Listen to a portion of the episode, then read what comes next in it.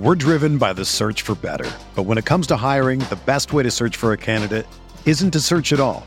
Don't search match with Indeed.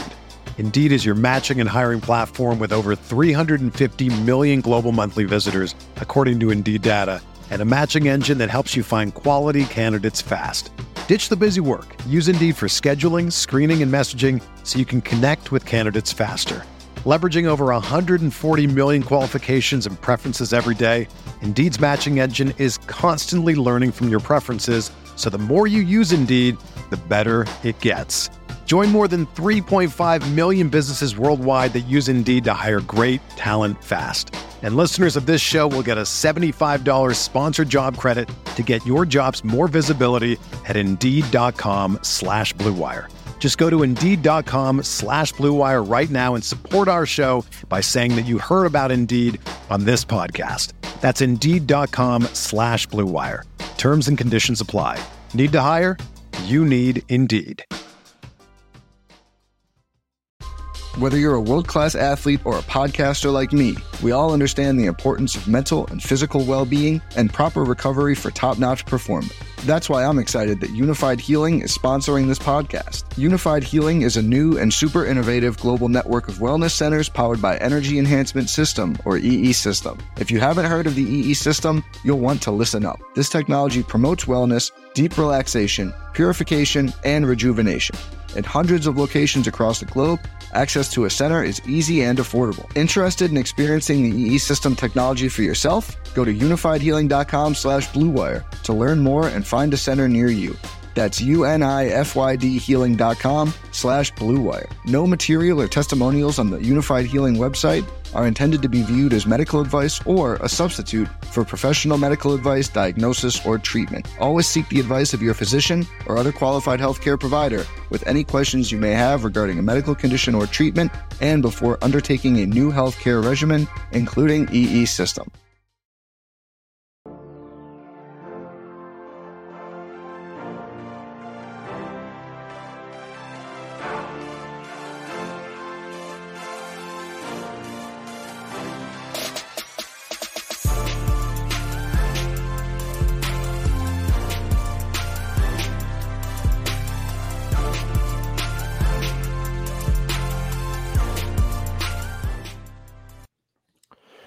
Hey welcome to the RotoGrinders Morning Grind Podcast. I'm your host, Stevie TPFL. It's Monday, it's August 14th. It is 2023. We have eight baseball games to talk about here on today's podcast. Joined today by my buddy Keith Eister, Eyes 819. Keith, hey, nice little eight game slate. Nice little change of pace for you. Yeah, we we're on those uh 14 and 15ers sometimes there on that we get on Tuesdays and Fridays a lot, but eight games should be a breeze. Love this slate size.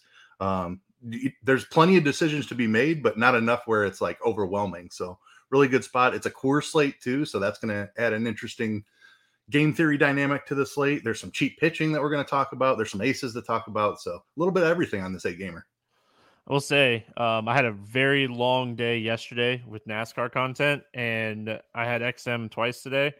I have not looked at like this is like a f- true first look for me today on the podcast. So um, I'll give like my final thoughts on like pitching when we get done, but like the five minutes I spent looking at it, and I was like, all right, all right, a lot of a lot of interesting decisions to make. So for sure. um, Pete says eyes does not look like Will. Everybody's so used to Will being on Mondays, but Will right. uh, will be on tomorrow. Him and Keith switched. You know, he asked Keith to switch, and Keith was like, "Yeah, baby." He, he, saw those eight games instead of thirteen, and he jumped on there as fast as he could. So Mondays are really heavy content for me to, anyway. So then having to do content all day long record the morning grind at night, um, it gets to be a very long day. So I was oh, happy to cut my day a little bit shorter tomorrow take on the, the podcast tonight. There you go. Um, I'm on I'm on um, the six pack tomorrow. So if you enjoy uh, beer six pack, uh, it's Stevie's six pack tomorrow. So um, I mean, let's jump in. Let's have some fun. We got eight games. What's up, YouTube? Hope everyone's having a fantastic Sunday night over there on YouTube. If you haven't already, subscribe to the RotoGrinders Morning Grind YouTube page. We're five subscribers away from 700. The goal is to get to a thousand before the end of the year. We got football coming up. We will have a special uh, football podcast like we did last year, where we'll have six episodes a week, five for you know regular baseball or basketball when that comes around, and then we'll have a special football episode um, each and every week as well. So let's jump in, have some fun. We start with Pittsburgh at New York. We got Mets, not the Yankees. Carrasco and Priester facing off against each other. No total in this game. Um, they're probably trying to figure out how high they need to make it. uh, any interest here in Quinn Priester? I can't do it. I, there, there's cheap pitching options on this slate. Priester is a solid enough prospect, but it just doesn't look like the guy's quite ready. Um, strikeout rate is 17.5%. Walks have been way too many. Um, good ballpark to pitch in, but I just there if there weren't any other pitching options, maybe we could talk about these guys, but there are cheap pitching options here. I don't think we need to go there. Yeah, I mean, I just I, saw Priester. I was like, all right, uh, Mets are not the greatest team, but um, I think we're going to find better options overall. Um, low strikeout rate, just not a guy that you know is going to go out and dominate an offense most of the time. So no interest for me in Priester. Uh, any interest in Carrasco on the other side of this game? It looks like he's starting to pitch a little bit better. He, he was fine his last time out against the Cubs, had been getting hit around a ton before that. Pittsburgh's not the most intimidating matchup. Like he's on a different slate, I, I might have some interest. If you want to take a shot that he can repeat the success he just had against the Cubs, I, I don't hate the idea. Um, I don't think he makes my pool just because I I quite like a couple of the other cheapies, but um, he's formerly a pretty decent pitcher. He's just been struggling quite a bit here recently outside of his last start. Yeah, and um, I mean, just thinking about this lineup, they called up a bunch of guys, um, but a lot of them are left-handed. That Cubs game, he ran on the really good side of BABIP. It was like 180, if I remember correctly. Um, so stacked the Cubs that day. Did, dug in a little bit the next day on why it didn't work, but um, yeah, I don't really have any interest in Carrasco. Uh, let's talk Pittsburgh bats. You know, looking at this lineup, I mean, there's some power in this lineup. Obviously, Suwinski is someone that we've targeted a lot this season. Uh, Reynolds has some pop. Uh, Rivas has some pop at the top of this order. He's a big strikeout guy, so he kind of benefits for uh, a matchup against Carrasco, who strikes out lefties at a, a smaller clip. And um, if he hits leadoff here, you know, he is 2,300 first baseman with some power. So I could see maybe a mini stack. I don't see myself getting to a full Pittsburgh stack because this game is in Citi Field. Uh, what are your thoughts on the Mets? Yeah, exactly what you said at the end there. It's a, a mini stack for me. They're really cheap. Um, outside of Reynolds at 4,300, nobody's over 4K, several 2K options. Um, but it's the upside that I, I struggle to see, even in a pretty good matchup here against Carrasco. Um, just it's a tough park for home runs. These guys don't have a, a ton of power in the lineup. I love the Suwinski call. I, I, think he's an elite value option on this slate. Um, Rivas has some power as well, so don't mind that. Um, but it's a, it's a three man stack for me. Um, you can play some some Reynolds and some McCutcheon in there. Hayes has been a little bit better here recently, so they're all cheap. I, I think if you're looking for a cheap three man stack, Pittsburgh fits that mold. Other side of this game, the Mets. I mean, Priester does give up 57% hard contact to right-handed hitters. You know, obviously when you're looking at the Mets lineup, Pete Alonso is always at the top of the list as far as, you know, targeting a one-off home run. Um, I don't mind maybe a Lindor or Nimmo, but it, it's same conversation. This game is in Citi Field. Um, the pitching is not great. There's going to be plenty of bats on balls in this game. Um, just overall, I mean, yeah, I have some slight interest in maybe a mini stack here for the Mets. Um, I was trying to DJ Stewart is 2500. He can hit it out of any ballpark. Um, he can also strike out with the best of them. So yeah, he's someone that I would target in this matchup with Priester having a lower strikeout rate. What are your thoughts when it comes to um, the Mets? I, I, would say I have a, a, little bit more interest than you do, um, and just because I don't think Priester is is quite ready to be a major league pitcher, he's just up there. Pittsburgh trying to get a look at him to see what they have going into next year. Really, um, Alonso's one of the top hitters on the slate for me. I love Lindor. Um, I love Alvarez at catcher. Nimmo is dealing with a, like this nagging injury that has me a little bit concerned about him. Um, but the lineup falls off really quickly after after that. So I, I understand why it's only a three man for you like the Alonso Lindor Alvarez combination, I absolutely love. Um, there's not a lot to like outside of that. Jeff McNeil's an on base guy. Um, could pick up a couple of hits. Don't mind him in a stack. Vogelbach is really cheap with some power. I like the DJ Stewart call. I'll probably have a couple full stacks of Mets, um, but it, the lineup does fall off really quickly. Alonso and, and Lindor are, are absolute elite options on the slate, though. All right, we got Yankees and Braves, nine total in this game. Braves a 220 favorite. Max Fried going up against Clarke Schmidt. Uh, any interest here in Schmidt against Atlanta? I can't pay 7,700 for a pitcher against Atlanta. Um, Schmidt's been been above average with the strikeouts, or right around league average actually. But Atlanta is just so good. There's so much power in this lineup. They haven't been striking out. Um, 7,700, a little bit too much uh, for this spot. Where's the weak spot? I mean, in the lineup, yeah, yeah. It's just like there's no weak spot. The the the weakest hitter in this lineup is probably Orlando Arcia, and he has a 330 WOBA this season against righties. Like there's no weak spot in this lineup. It's such a tough team to face. Um, you said average type strikeout pitcher. I don't really have a ton of interest in in Clarke Schmidt, and honestly, if we look at his more recent numbers, his strikeout rates kind of dipped here. Um, so I mean that's always concerning. The amount of hard contact he gives up to lefties is super concerning here. So um, other side of this one, Max Fried, 9,400, um, 72 and 79 pitches um, in his first two starts back after missing almost three months. Any interest in Fried at 9,400 against the Yankees? Going to be ownership dependent here, and I think he's going to come in low owned. Um, Max Scherzer on the slate, I think, is the guy most people are spending up for. We'll talk about Glasnow. I'm not really sure what to expect there. Um, Fried's in the conversation for sure. He's a little bit cheaper than both of those guys. I'm not necessarily scared of this Yankees offense. Um, Fried had one really good start against the Cubs, was really disappointing his last time out against Pittsburgh. That pitch count is a concern. Um, so if we weren't getting a, a, slight discount off of, of Max Scherzer and uh, Glasnow, I would say probably just skip him on this because he just doesn't have the same upside as those guys from a strikeout perspective or a leash perspective. Down to 9400 I, I think you can take some shots here. He's an elite pitcher when he's right. I'm just a little bit concerned about the upside because of the leash but if i knew i could get 90 pitches here i have quite a bit of interest they my my biggest thing is they don't have a reason to throw him 90 pitches like that is my concern i mean they're very very safe where they're at playoff wise and they need this guy for the playoffs like their goal with max fried is to have him ready for the playoffs. I mean, they're four games up on the Dodgers as far as like overall National League record. They're 10 games up on the Phillies as far as like the NL East. They're sitting in a fantastic spot. They have one of the best, if not the best, offense in baseball. They need Fried healthy for the playoffs. So, like, this might be another like six to 10 pitch increase. I don't think it's like 95 coming here. I don't see him going 95 in this game. I will be shocked if he goes over 85, to be honest. So, um, he got a little unlucky in the Pirates game. He generated ground balls. His BABIP was a little unlucky in that game. He at 85 pitches at 9400.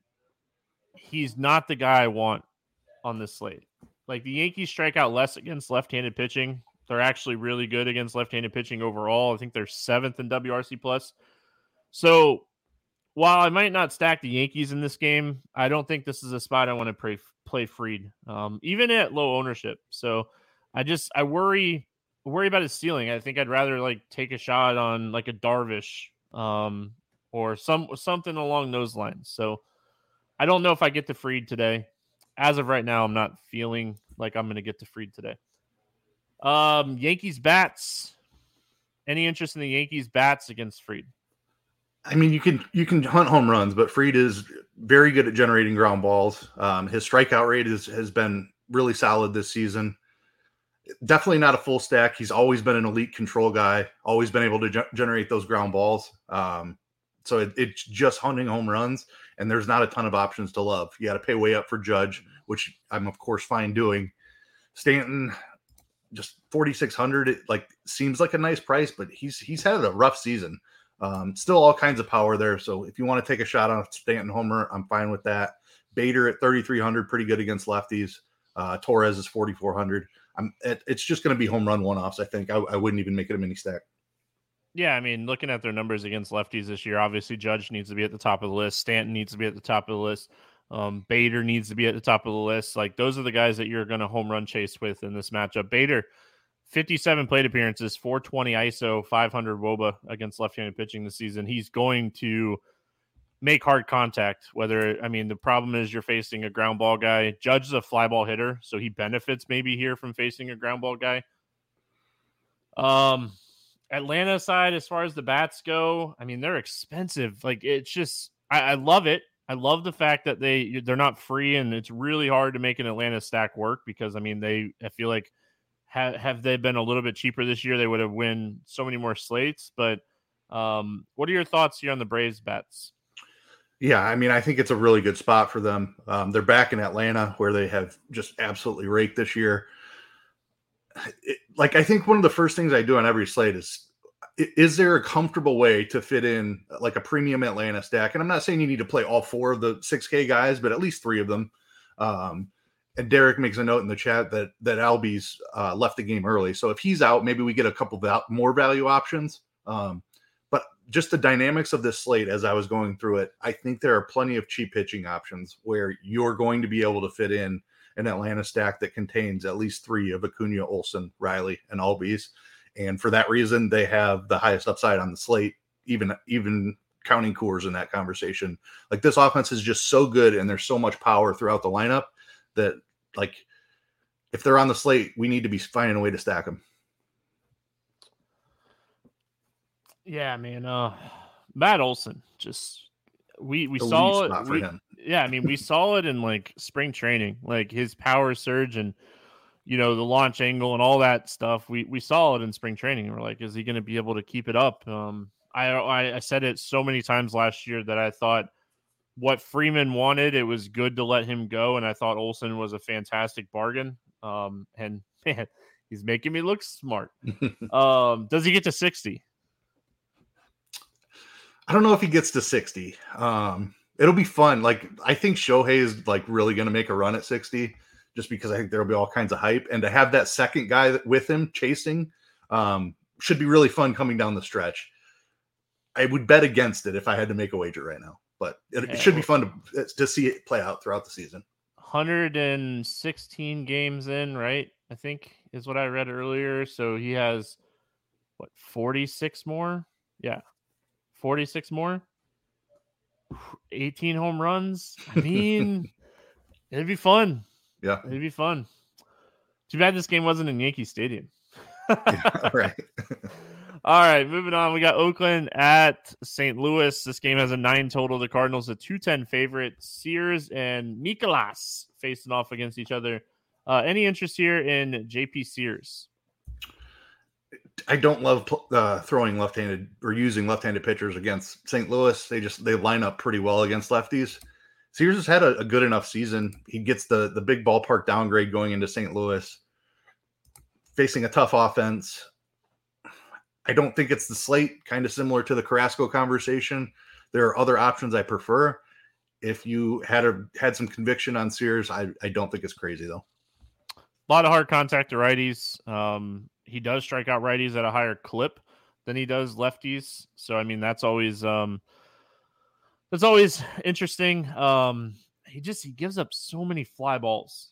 Yeah. So many fly balls. Um and I mean the weather has been pretty pretty toasty in St. Louis here and it's been good hitting conditions. So it looks like it's going to be high 70s, wind blowing out tomorrow.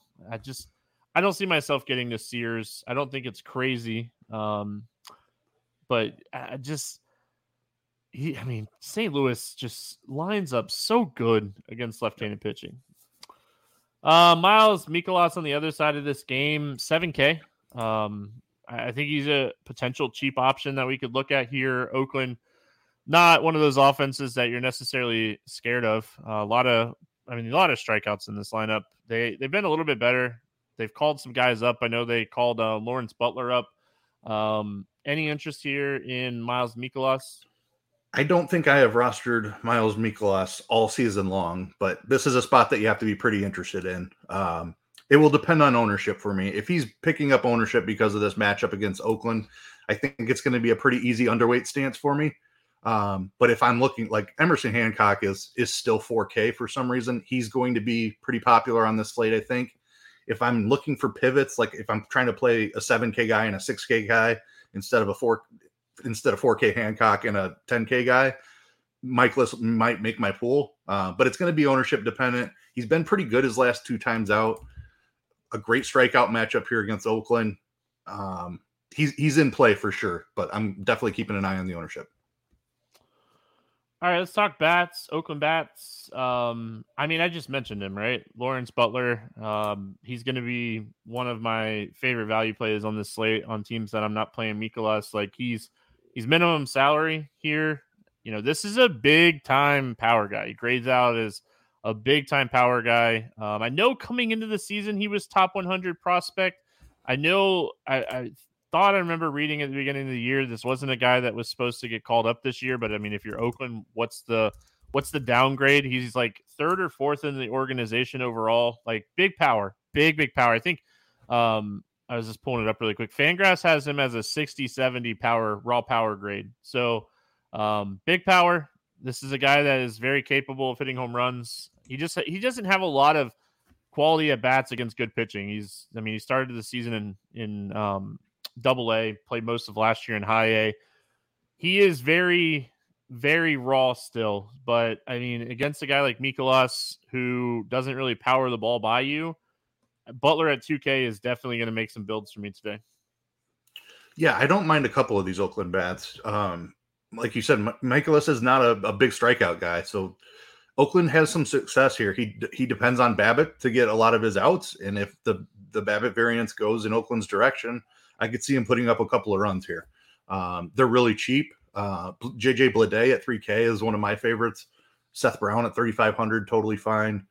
Uh, Gelof has been playing really well. His price is coming up, but um, like you just you have so many value options. I don't mind putting two or three of them together, making it a little mini stack, um, especially if like Pittsburgh gets too popular and I'm looking for a pivot and Mikolas picks up a little bit of ownership on this slate. I I definitely will have some some exposure to the Oakland Mini in that spot.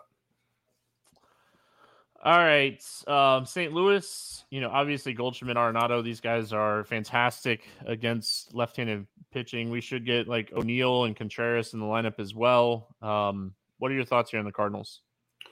Yeah, I, I, like this spot for the Cardinals quite a bit. Sears has been good this season, um, but I did mention the ballpark downgrade going from Oakland into St. Louis is is a worse spot for pitchers. Um, and St. Louis just sets up so well. Goldschmidt, Arenado, O'Neill at 3,700 is an elite value option. Contreras at 3,600. I know he hasn't been great this year, but like that's too cheap for what what he's been able to do in the past. Jordan Walker, a big power guy, he's only 3K. Like outside of Goldschmidt and, and Arenado, this team's pretty cheap as well. Um, O'Neill and Contreras kind of jumping off the page. Even Walker, as like their upside is is outstanding, and their prices are are in the 3K range.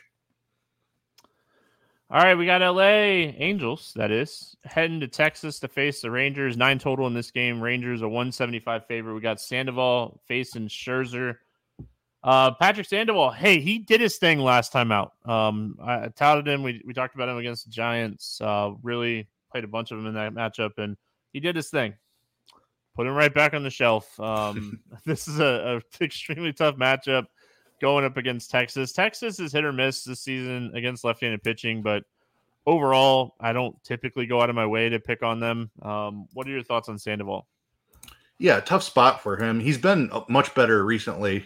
Um, you made some great points in that on that day you pitched last week. Um, that matchup against San Francisco and how that lined up. I don't think this line lines up near as well for him. Uh, pretty t- tough spot here against Texas. Probably don't need him on the slate. My, I mean, the thing that concerns me the most in this spot is the walks. There's a lot of patient hitters. Semien's patient, Lowe is patient, Garcia's patient. Um, the guy towards the bottom of the order is it Josh Smith? He's patient. Uh, Duran's good against lefties. Just, I mean, this is a mu- this is a spot where he was in a fantastic matchup last time out. It's not so much um, in this one, and you know we go back to him when we can. Scherzer on the other side of this game, 11K. I mean, still not showing like Scherzer dominance, and we may never see like dominant Scherzer again. Um, 11K going up against the Angels. It's not like a one of those matchups that's just like, hey, this is an easy spot. He's going to go out and dominate. This is a a tougher matchup. Um, I mean, 11K. Obviously, when we're looking at the slate overall, um, what are your thoughts here on Scherzer? Yeah, I mean, I, he's the top pitcher on the slate for me. Um, I don't love the price tag. I don't love the matchup. I don't think the Angels are uh, like the most terrifying matchup, but there, there's plenty of good hitters throughout that lineup. I think there are enough strikeouts here, though. I could see Scherzer playing off, paying off 11K, and I'm, I'm not quite sure Glasnow has the leash in this spot to just absolutely like throw out a typical double digit strikeout performance here. So Scherzer's the top guy. Um, the matchup is is not the best, but and the price tag is what I really is what really has me lukewarm on him. Uh, but as far as the slate goes, top option overall for me. See, okay, I, I I said it at the beginning, right? I said that this is like a true first look for me. Um, super busy with like XM radio and stuff today, and I'm, we we talk football for two hours, so like I really spent a lot of time on football this afternoon. Looking at this spot, like in my head, my first initial thought is Scherzer is a guy that I want to be underweight on. So um I don't disagree with you as far as like, you know, being the top option, but I like Glasnow more. I think the spot is better for Glasnow, And uh, you know, we'll see, you know, we'll talk about it when we get there, but I mean, I could I could see even like going down and playing like two guys under 9K instead of paying up for these guys today. We have some good bats and good spots. Um, so my initial reaction, like first thought, is be underweight on Scherzer. Uh, you know, especially like I mean, I think a lot of people are going to play him. It's so easy just to say, "Hey, Max is on the mound," but I could see like a likely, likely outcome of like scoring 22, 23 points, and I feel like I can get a discount and try to go over that um, or even match that with a cheaper guy. So um, that's just my initial thoughts. Not sitting here saying you know you should fade him on every sing- single team, but um, it is a it is a bump that like CJ Cron is banged up right now. Um, you know that takes out one of the potential um, good lineups here. It was like back tightness or something, so he could potentially um, miss this game. They might give him a day. Uh, Angels bats. I mean, listen, this just screams Ohtani, man. Um, this just screams Ohtani. I, I know, like, uh, 6,600 for Ohtani against Scherzer. Like, nobody is playing Ohtani today at 6,600 against Scherzer and just screams like a, a fantastic leverage spot. Yeah, I mean, the way you can beat Scherzer is with left-handed power, and nobody has more left-handed power than Shohei Ohtani. So Matt Olson's like, "What? Well, I'm at 42. Catch up." it, good point. Um, but it, like it's it's a great spot for an Ohtani home run. You probably need two though. Is the only problem at that price. You probably at least need two hits with like a hit and a home run. Um, I don't know. It, it's a tough price, and I, I don't love spending all the way to the top for my one offs, but I, I can't argue with the spot. I don't think I'm stacking um, Angels at all. I certainly don't mind chasing a couple other cheap guys for a home run here. Max is an extreme fly ball pitcher. He is not the strikeout pitcher from his dominant run through the league. Um, so you can you can definitely hunt for home runs. Moniak is fine at 4,700. Um, let's see here. Renfroe at 3,500. I don't mind. Moustakas at 3,400 might be my favorite option overall. Midyon. Um, Texas bats here. You know, I, I do like Texas against left handed pitching. I, I think that, you know, while I respect Sandoval and I and I think he is maybe slightly above average, um, his biggest issue is walks. I mean, walks can turn into runs really fast, um, especially against a talented lineup like Texas. I don't know if I'm like one offing them because like the pieces I want to play are expensive, you know. Um, so I think if I'm playing Texas, it would be a stack, whether it be like a four four or a five two or five one, five three. I think I'd be looking at Texas as a stack today.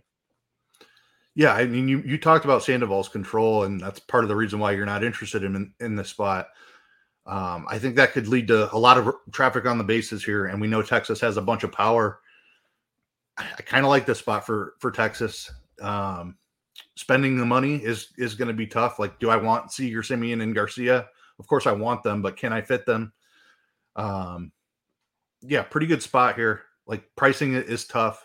But th- I mean, there's still plenty of value options. Like the catchers are are 3,500. Taveras, I don't mind playing at the bottom of the order is 3,600.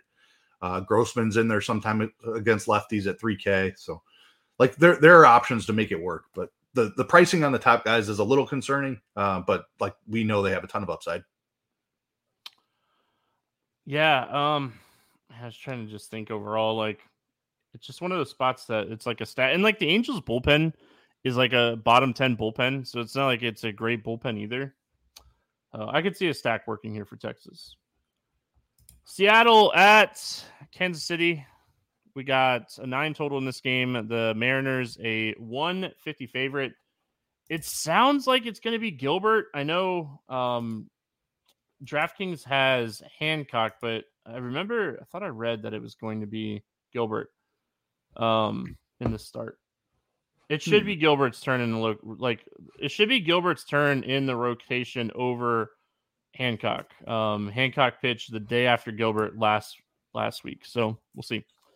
We Um, have Hancock on the RG lineups page too, and that kind of like that dynamic changes the, the entire slate. If Hancock's not available here, that makes it really tough to fit Braves.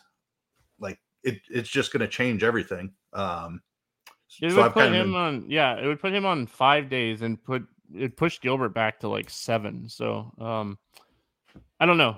Um, I'm just saying, like, I, I saw a couple different sites, like betting sites that had Gilbert. Gilbert, for what it's worth, is someone that they do extend to six days sometimes. So it would not shock me. Um, but this is six days for him. Tomorrow will be six days. So, um, we'll see. But um, I just looked. Action and scores and odds both have Gilbert, so we'll have to see if we can get. Uh, well, let's talk about both of them, you know, and then whoever pitches, you know, we'll give our thoughts on both. So um, we'll start So- with Hancock. Okay, the uh, official MLB.com uh, Mariners site also has Gilbert. So I'm thinking you're correct there that it has been changed to Gilbert, and that's a big deal. Like it changes like the entire way you build on this slate. You're not getting a 4K pitcher against Kansas City, Yeah, exactly. but I also like it, it goes back to the conversation. Like if Gilbert is the guy, like it's a lot easier to get off Scherzer, in my opinion. Yeah, I completely agree. Gilbert jumps to the top of my list on this spot. Um, just he's a really good pitcher. He's got around the 25% strikeout rate. Like I didn't research him at all. I just this is off the top of my head. Elite, elite walk rate. And he gets Kansas City, which is one of the best matchups in baseball. Like they strike out a ton. Um, 9,700. He's coming off a 12 strikeout performance against San Diego. Yeah, I mean Gilbert Gilbert is probably the top option on the slate, and I that that definitely decreases my interest in both Max Scherzer and um, Tyler Glasnow. Yeah, I mean, and then okay, you know, flipping the switch here, we both agree if Gilbert's the guy, he's in a fantastic spot. Um, fantastic spot. If it's Hancock, he's 4K. Yeah, he's a young, he's a young, talented prospect, but he's 4K. I mean, um, I made an argument for him the other day when he was facing San Diego at 4K. I'm gonna definitely make an argument for him facing, you know, Kansas City at 4K. So if Hancock's in there, I think like the Hancock Scherzer build is like your popular build today. Um, what are your thoughts on Hancock if it is him? Yeah, I mean 4K is just too cheap. He threw 87 pitches in his debut. Um, he's not an elite prospect, but he's a, a solid enough prospect. In this matchup, I'm extremely interested. I, I played plenty of them against San Diego as well. Um, so 4K this- pitchers, man. It just yeah, opens. especially especially when you know you're getting a full leash out of him. Like he's going 80 plus pitches in this spot. Even even if he gets beat up a little bit, they're going to leave him out there until he he gets his 80 pitches or whatever. So like this is not like a, a long reliever bulk bulk guy that we're talking about. It's a fully stretched out starter, and it's one of the best matchups that we can ask for. Um, I want to talk about Singer on the other side of this game too. Me too. You know, a guy that has, I mean, he's looked really good, and I don't want to jinx him, but he's looked he's looked really good. Um, I mean, this is a spot where you have a high strikeout Seattle lineup with a ton of power. Um, there's plenty of power at the top half of this lineup. I could see Brady Singer being very useful in this game. Like he's thrown over 90 pitches in I think like seven or eight, nine, ten straight games, something like that. Um, just he's been good. Like what are your thoughts here when it comes to Brady Singer? Uh, Brady Singer might be my favorite pitcher on the entire slate. Um, if we get 4K Hancock, that's probably like my highest exposure. But Singer's going to be right there, and if there's no Hancock available, I probably, like I said, my roster construction changes, and I don't even go to the 11K range as much. Um, and Singer will definitely be my highest owned pitcher. We're driven by the search for better, but when it comes to hiring, the best way to search for a candidate isn't to search at all. Don't search. Match with Indeed. Indeed is your matching and hiring platform with over 350 million global monthly visitors, according to Indeed data, and a matching engine that helps you find quality candidates fast. Ditch the busy work. Use Indeed for scheduling, screening, and messaging so you can connect with candidates faster. Leveraging over 140 million qualifications and preferences every day, Indeed's matching engine is constantly learning from your preferences, so the more you use Indeed, the better it gets. Join more than 3.5 million businesses worldwide that use Indeed to hire great talent fast. And listeners of this show will get a $75 sponsored job credit to get your jobs more visibility at Indeed.com slash BlueWire. Just go to Indeed.com slash BlueWire right now and support our show by saying that you heard about Indeed on this podcast. That's Indeed.com slash BlueWire. Terms and conditions apply. Need to hire? You need Indeed.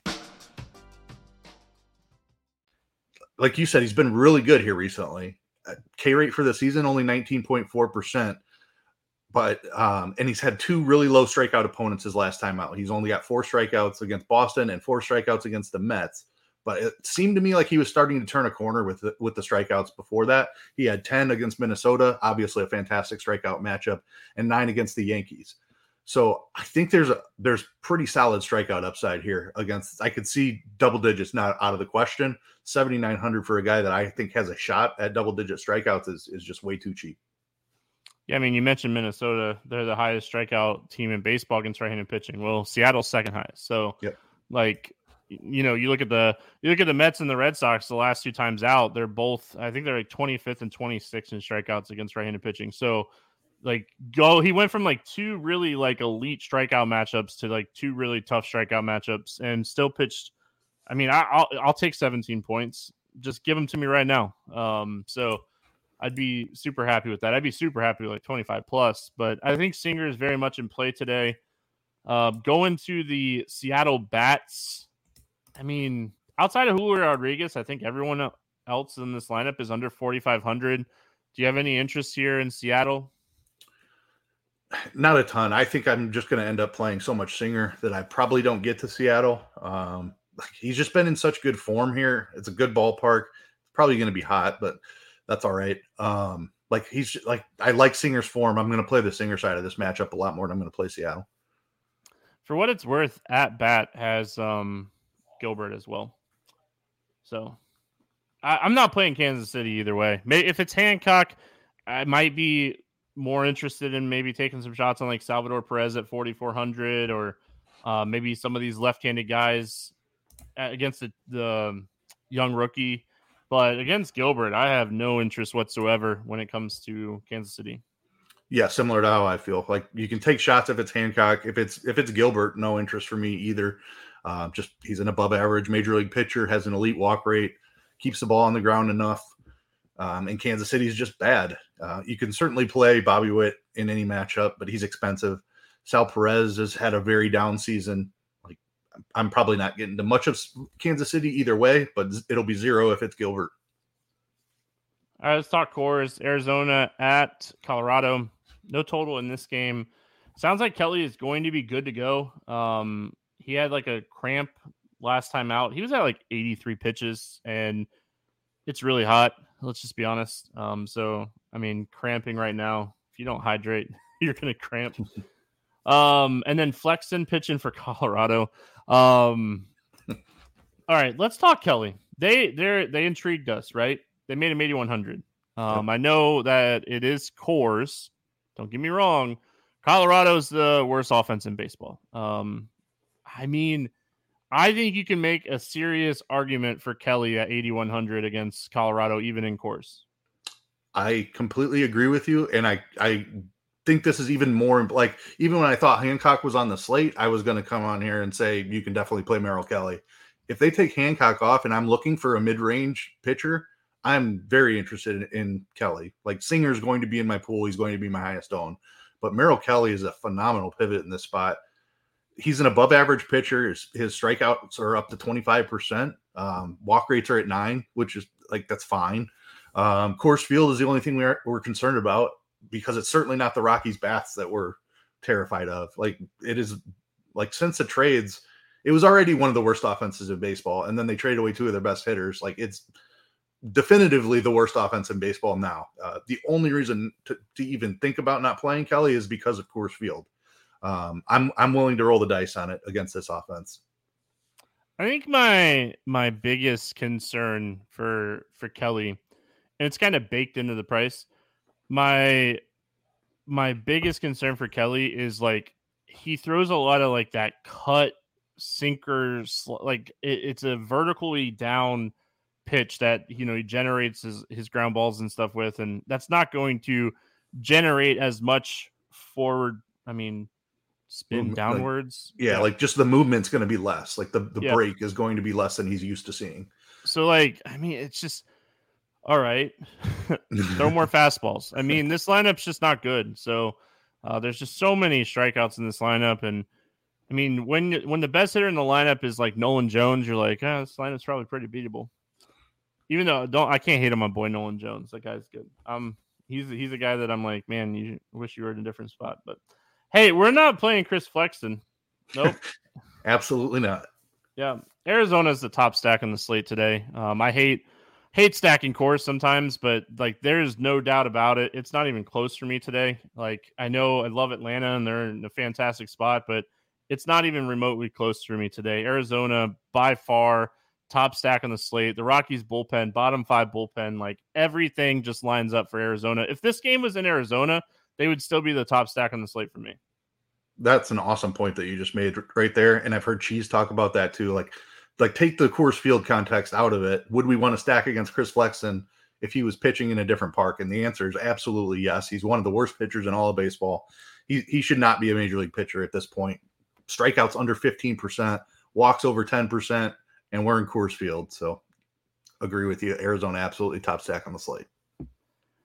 Yeah, I mean, so I was I was so curious the other day, right? I was like, man, why do the Rockies have some of these guys still starting? They have so many talented prospects, but they're all just really, really young. Like not they're not just they're just not even close to being ready, like major league ready. They're like in high A ball and stuff. Like I was like, wow, um, that makes a lot of sense to me. Like a lot of their prospects, like they're like the definition of rebuilding. I was looking through their prospect list and it's like 2025, 2026 for like, I think it's like 17 of the 20 of their top prospects. So they're going to, they're in like full rebuild mode. They don't really have anybody they need to call up and like get them looks like, um, so I, I was like, I had to look because I was so curious. Was like, why?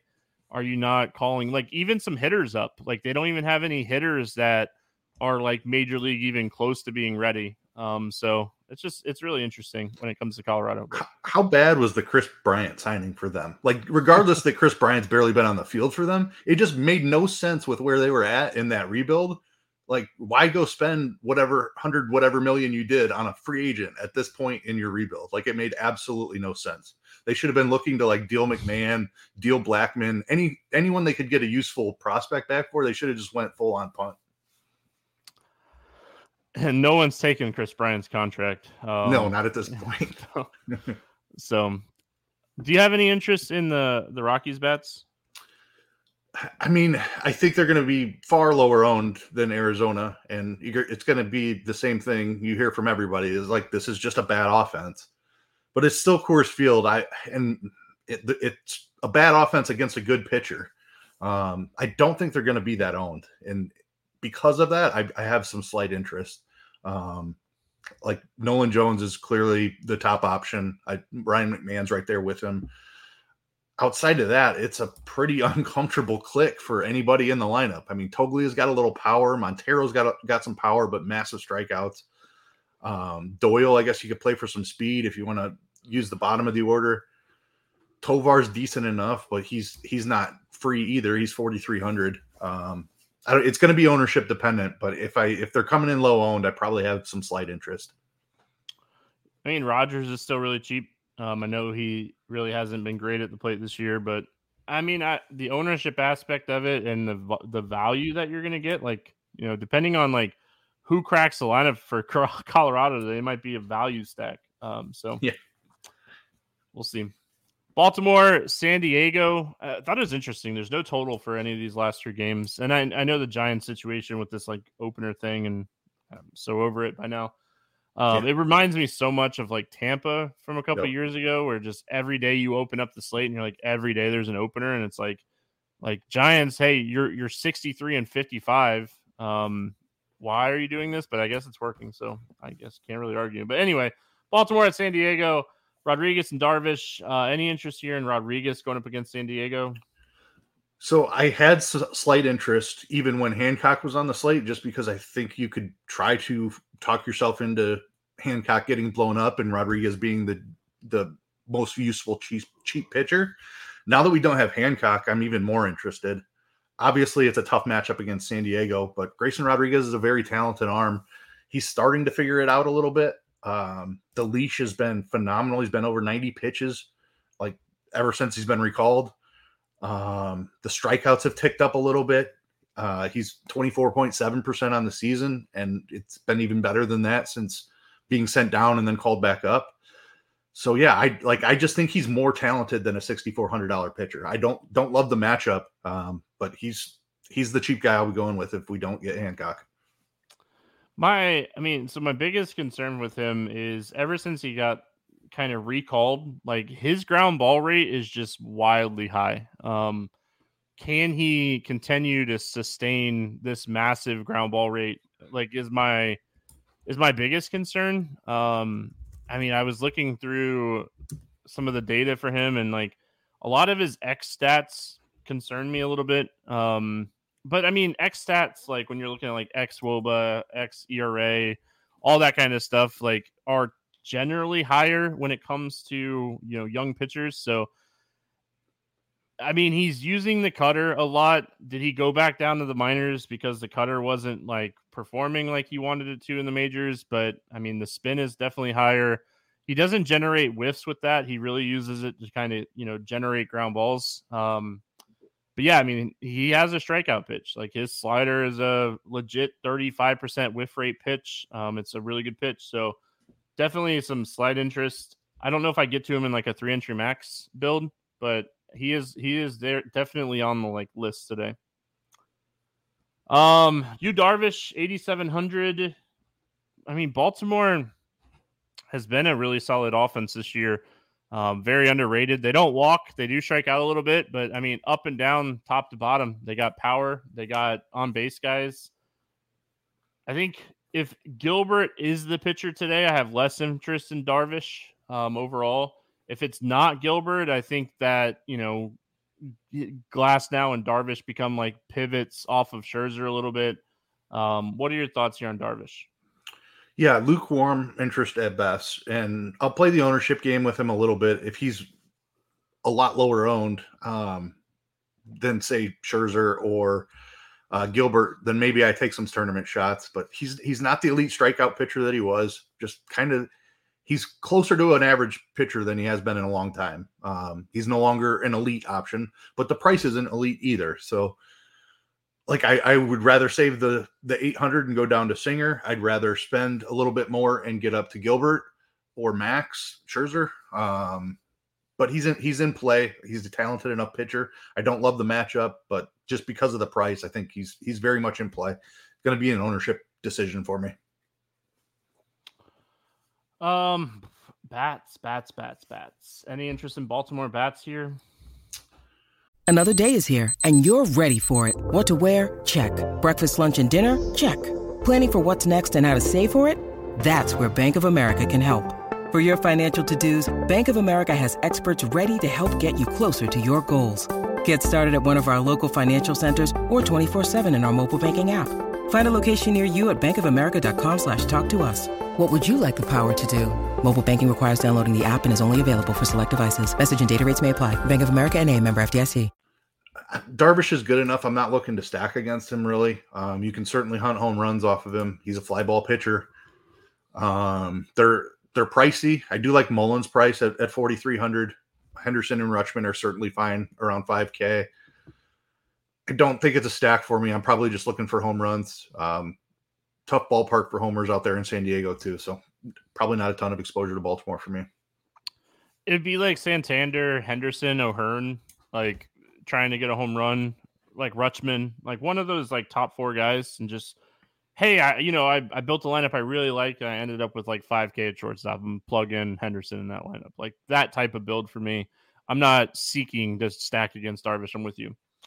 Uh, San Diego side of this game, I mean, I I want to do a little bit more digging on like this this massive ground ball rate out of nowhere kind of thing um, for for Rodriguez, but I mean, it's not like San Diego's cheap. So if he is going to generate a lot of ground balls and not get blown up, it's really tough to pay these prices. I mean, he has not allowed a home run since he's come back up. Like he's pitched against the Dodgers, the Yankees, the Blue Jays, the Astros. He's not allowed a home run since he got called back up. So this might be one of those spots where like projections are projecting like a full season for Rodriguez and like there's some value potentially on the San Diego bats. But I mean, if he's kind of, you know, honed in on a cutter and he's generating a ton of ground balls, um, this might just be one of those spots where you play the recent data and just go underweight or even fade um, the San Diego bats here. Yeah, you've piqued my interest with that the ground ball rate spike because I mean they obviously called him up and it wasn't working. So they sent him back down. And generally in those situations, you're going down to work on some specific things. And if generating ground balls is how they think he's going to, to make that jump to being major league ready, then that makes a lot of sense. So I, I definitely want to dig into that a little bit too. Like San Diego's still in play, but like they're going to be way down the list for me. I think um, if Rodriguez picks up some ownership, I'll have more interest. Uh, but I, like I said, I believe in the talent. I probably want to play the Rodriguez side of this in the majority of my my build. Yeah, so 13 home runs allowed in April and May, and five games since he came back, and he hasn't. So um, I didn't jinx him. How do I jinx him? I'm just saying, like, I, I, I said I didn't think the ground ball rate was real. I said I wanted to look into it more. I'm just pointing out the fact that he hasn't allowed a home run in five games since coming back, and he allowed 13 home runs um, in 10 games when he was up in April and May, multiple home run games. So, um, yeah, when you usually get sent back down, there's usually a reason. And like he was giving up home runs on everything. He gave up home runs on fastballs, changeups, cutters, um, curveballs. The only thing he hasn't given up a home run on is his slider, and his slider is his best pitch, so that makes a ton of sense. So, um, yeah, just overall, man, I I want to do. I'm definitely going to spend some time on Rodriguez uh, because at these prices, I, I mean, if I feel really confident in fading this team, then it's definitely going to open up, you know, potential for paying up elsewhere. So, um, going to be doing a little bit of deep, deeper dive on Rodriguez, and usually I'm on Grinders Live on Mondays, but I'm on Grinders Live Tuesday and Wednesday this week. So, yeah. I'm saying he's due. I'm not saying he's due. I'm saying I want to know more. like this is one of the best pitching prospects in baseball coming into yeah. the season. There's a guy who has like a 30% K rate throughout the minors. Like he should not be 6400. Like I, it's a tough matchup against San Diego, but when they start finding success, we we definitely want to be early on these types of guys because he could be on his way to being like an elite option here. Oh man, I I love YouTube chat. It's so much fun. Um, you love my shirt? Yeah, it's on like Donkey Kong. You're making it on like Donkey Kong. so, um, I will say so, Keith, uh, because we've been talking about it so much. I just kind of digging and just you know looking first glance at like what he's doing differently. He's using his fastball a little bit more. Um, he was in that like 40 to 43 percent range um, in April and May. He has ticked up over like 50 to like 52, 53, 54 percent. Um, so using his fastball a lot more, and which makes sense. The dude has a 98 mile an hour plus fastball his velocity was way down um, in April and May. So he was averaging on his fastball 94 to 96 miles an hour in his last five starts. He hasn't been under an average of 98, but only one time. So um, velocity matters a lot. So I mean, the more I look at this, the more I kind of like Rodriguez. Um, uh, you know, when you can find why, and like it has nothing to do with the cutter. His cutter was getting smashed in April and May, and he has thrown it not more than 5% in any of the five games since getting recalled. So, I mean, just looking through this, this is so. This is what I do in the mornings when there's something I write down, and uh, when we do the morning grind, I'll go back and I'll look at it. This is what I do. If anybody's ever curious, so um, yeah, I'm gonna be I'm gonna be looking at everything for Rodriguez tomorrow. If he comes in at like four and a half strikeout prop, if he comes in at like 15 and a half outs, like this might be just one of those spots um, that I'm on Rodriguez. So um, when there's data backing yeah. like what you're seeing in the numbers, it makes so much sense. So um, I'm going to say the biggest thing for him between April and May and where he's at now, averaging almost uh, two or three mile an hour more on his fastball is huge. That is huge, yeah, and that, that's making the cutter play up too because hitters have to decide that much faster. That's why velocity matters so much. Like you have to make that decision. If you're swinging at a pitch you think is a fastball and it's actually a cutter, you're going to beat that ball into the ground. That's why cutters are so so. That's why his changeup is so good though. Like his changeup is so too, good because yes. his changeup is like 13, 14 miles an hour, and it's the same arm angle, eh, arm angle um, as he throws his fastball. Yeah. His changeup has always been one of his highest graded pitches. So, um, yeah, I mean, here we are, Rodriguez. There you go, deep dive on Rodriguez. Something I definitely didn't plan on doing today, but um, I hope the Padres get some love today like I said, if like if they project on like a full season on Rodriguez, they might get some projection love today, um, more than like just looking at like recent data. So for what it's worth, in April May, I probably would have stacked the Padres. But right. all right, Tampa Bay at San Francisco. Hope you guys enjoyed that. Um, I enjoyed it with chat. it was fun. um, Rodriguez is definitely getting blown up Isn't right. the worst when you think you have something and like there's legitimate data to back it up, and you, yeah. so you invest heavily in it, and then it just does not work? Yeah, because hey. sample sizes. it yeah, happens I mean, from time to time, but oh, it's, yeah. it's worth taking a shot on. Any edge that we can find, it's it's definitely worth playing. Baseball variance is massive, and everyone's looking at the same stuff um, on like surface numbers. And like, if you see something and you're like, "Oh, that just doesn't seem right," I mean, there's so many. I mean, you can use Plate IQ, obviously, but you can, you know, go and do like a, a deep dive on Fangraphs. You just pull up the pitcher's name. So type in the pitcher, and then you go to like game log and pitch type and pitch value, and you can see like how much percentage where his fastball's at. And then if you, I mean, you can go to Baseball uh, Savant and do even more of a deep dive on like spin rates and whiff rates and all that stuff. So I mean, for what it's worth, there's a lot of stuff um, for there's a lot of stuff. And I mean, I pitched for so long that like I'm gonna tell you right now, if something's clicking for you, it's good. But if you're throwing three or four miles an hour faster, you're way more confident in throwing a fastball by somebody. All right, Tampa Bay, San Francisco. Last game here. Uh, we have Glasnow against Manaea on the long relief side of things. Walker, it sounds like he's going to kind of open here. Manaea should probably throw like three or four innings. Uh, Walker throws maybe one, possibly two innings here. Um, he hasn't thrown in like four or five days, so we might see more of like two innings from Walker than one. Uh, Glasnow, man. Uh, he's 10 8. He has top 90 pitches now in four straight games. The strikeout stuff looks fantastic the Giants aren't like the biggest like strikeout team in baseball or anything like that. They're a very mediocre team. They do strike out quite a bit. So I think Glasnow, like I said, I, I like Glasnow more than I like Scherzer if I'm comparing these two. But if we're gonna add in Logan Gilbert and he's going to be on the slate, definitely like Logan Gilbert more than both of these guys. But I'll probably make one or two lineups with like Gilbert and Glasnow together um, and just fade those cheap guys.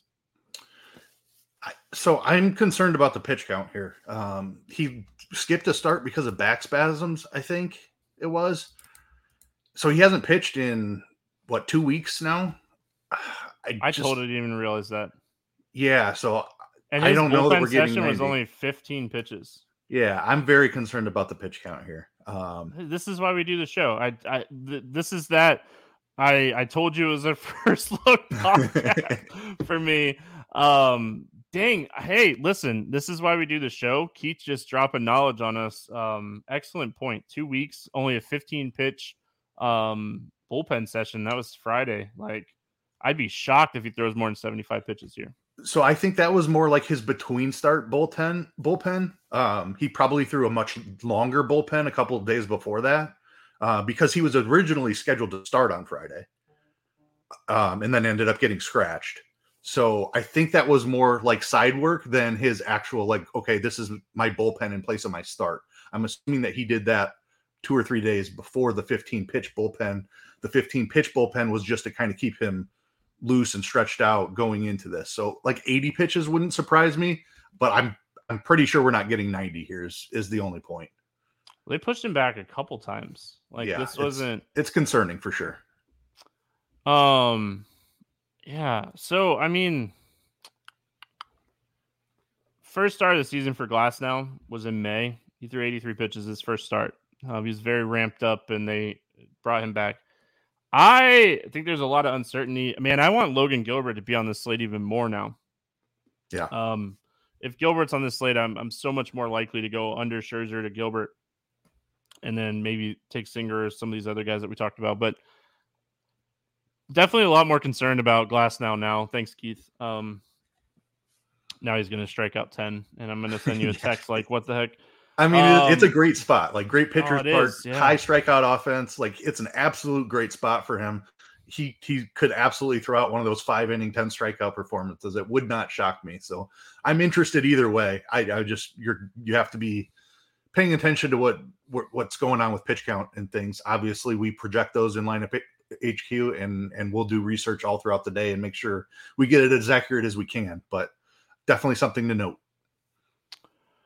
So for also for what it's worth, um, here, like if you have TweetDeck, this is one of those you make a column and just search Glasnow pitch count and you just hope yep. you get something. like so hope you get something. Um, I'm not touching the San Francisco situation. I don't think I'd play Manaea if he was even starting in this game. Um, no issue, no interest for me in the opener long relief situation for San Fran. So Manaea's been striking out a ton of people, and I know you were doing a lot of NASCAR stuff today and football stuff. I don't know if you were paying attention to Twitter at all. I'm not sure we get Wander Franco in this spot. Um, Crazy story. Yeah, so I want it to be fake so bad. Yeah, me too. Um, just that like, yeah. Anyway, possible Wander Franco's not in this lineup. Manaea's been striking out a ton of guys. So, you, there's risk here because we don't know how long he's pitching. But I think there's upside as well. If we don't get Hancock, maybe I take a look at at Manaea. If Hancock's on the slate, I, I don't need him, and I probably just play play Hancock. Um, but I definitely prefer Grayson Rodriguez.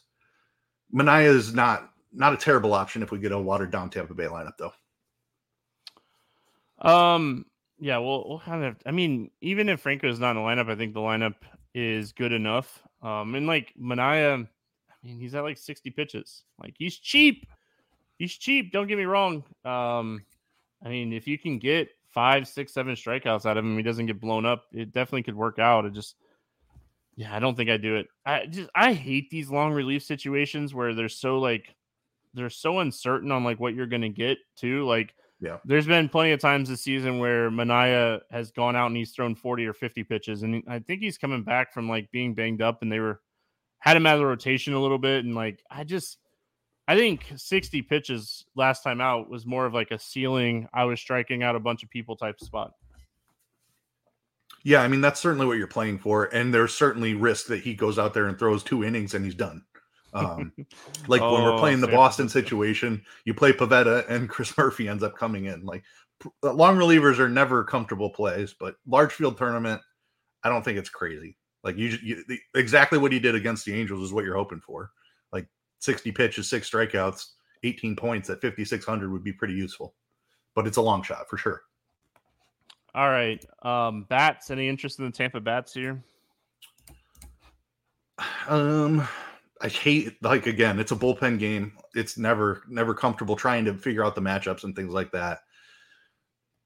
Like you could you can certainly play some guys, but like as much as as Tampa pinch hits too and platoons, I really feel like they might start with a lineup and then Walker goes out and throws one inning and Manaea comes in and then they we see a lot of um, lefties get pinch hit for would be my concern. So guys like Brandon Lowe, Josh Lowe, Luke Raley, like be very careful of, of their pinch hit risk if they're in the initial lineup and then Manaea comes in to follow Walker. Could be a tough situation to figure out here today. Yeah, um, I could see maybe like uh, Curtis Mead at 2200 if he cracks the lineup. Um, Paredes, Siri, like these guys towards the like middle where like they might get like two at bats against Manaea, um, and likely won't get pinch hit for if they're in the lineup. I mean, Siri could potentially get pinch hit for by Riley or Raley if he's not in there, but they're not gonna they're not gonna likely pinch hit a Arozarena or Paredes. Um, Derek Someone... S. who would replace Franco. Um, Basabe is the guy who made his major league debut today, so I think you could it could possibly be him again. Yep. Um, yeah. San Francisco side, any interest in the Giants against Glasnow? No, no interest whatsoever in Giants. That's where I'm at. All right, let's play the morning grind game and then we'll get out of here. Um, yeah. Under 8K to get six or more strikeouts. Who do you got? I was debating between two. There's two guys I love today. I'm, I'll take Grayson Rodriguez. Um, just really talented pitcher. I already had some interest just because of the price and the pedigree. Finding some data to back that up while we're what we were breaking it down has me even more intrigued. I'm intrigued. Um, yeah. I'm intrigued. I am going to go Singer against yes, Seattle. sir. That was my over over 8K to score under 15. Who's your bust today? I'm going to go you Darvish. Baltimore is just a really solid offense. They're they're patient. They should work the pitch count a little bit. Um, I'll probably play a little bit of Darvish, but I, I don't love this spot for him. Dude, I have a bad gut feeling today about against Scherzer. I don't really have like stats to back it up or anything like that. I just have a, a bad feeling about Scherzer today. So, um, yeah, bad feeling. I man, I I really feel like Ohtani is going to take him deep twice today. Over 4K to hit a home run, not in Coors. Who's going yard today? Give me Pete Alonso. Uh, good spot for him against Priester. You mentioned his hard contact rate to righties. Pete's been on a bit of a tear here. Um, hit like five home runs last week or something like that. So I think he keeps it going. I'm going to go with the hottest hitter in baseball, Matt Olson. Um, Love it. Under 4K to get two hits. Who's a cheap bet that you like today? Um, give me Jeff McNeil again. I'm I'm going to be attacking some some Priester, even though this is a a tough ballpark. Just don't think he's major league ready. Good spot for the Mets here today. Yeah. Um, if I was chasing a home run under 4K, I just, I mean, a punt play today would be Lawrence Butler. We talked about him, big power, very raw. Um, but to get two hits, give me Seth Brown at 3,500. I think Oakland is like sneaky because I think Mikolas gets some ownership today. I think Oakland, I think they could beat him. I think they could yep. beat him. I like that call. Stack to score six or more runs. I'm sticking with my Mets team. I just like the spot for him today. I like it. Um, I'm trying not to go super chalky here. Um, yeah, I mean, give me give me Pittsburgh. Yeah, I don't think Pittsburgh's chalky. Like, I mean, I, I don't think it's a secret. Give me the Angels. I'm I'm doubling down. give me the Angels. Scherzer's getting hit today. Wait, for real? Yes, give me the Angels. All right. um, Scherzer is going to uh, dominate now um, because I'm talking. He's like, dude, I heard you on the morning grind today, and you talk so much smack, and I just had to go out and do your thing. So um, it was so funny. yeah, Denny Hamlin was talking about how he didn't think anybody outside the playoff bubble could win at um, win at win this weekend and like Michael McDowell like tweeted him and was like, I'm gonna prove you wrong. Michael McDowell went out and won the race. then he's like, I took two losses today.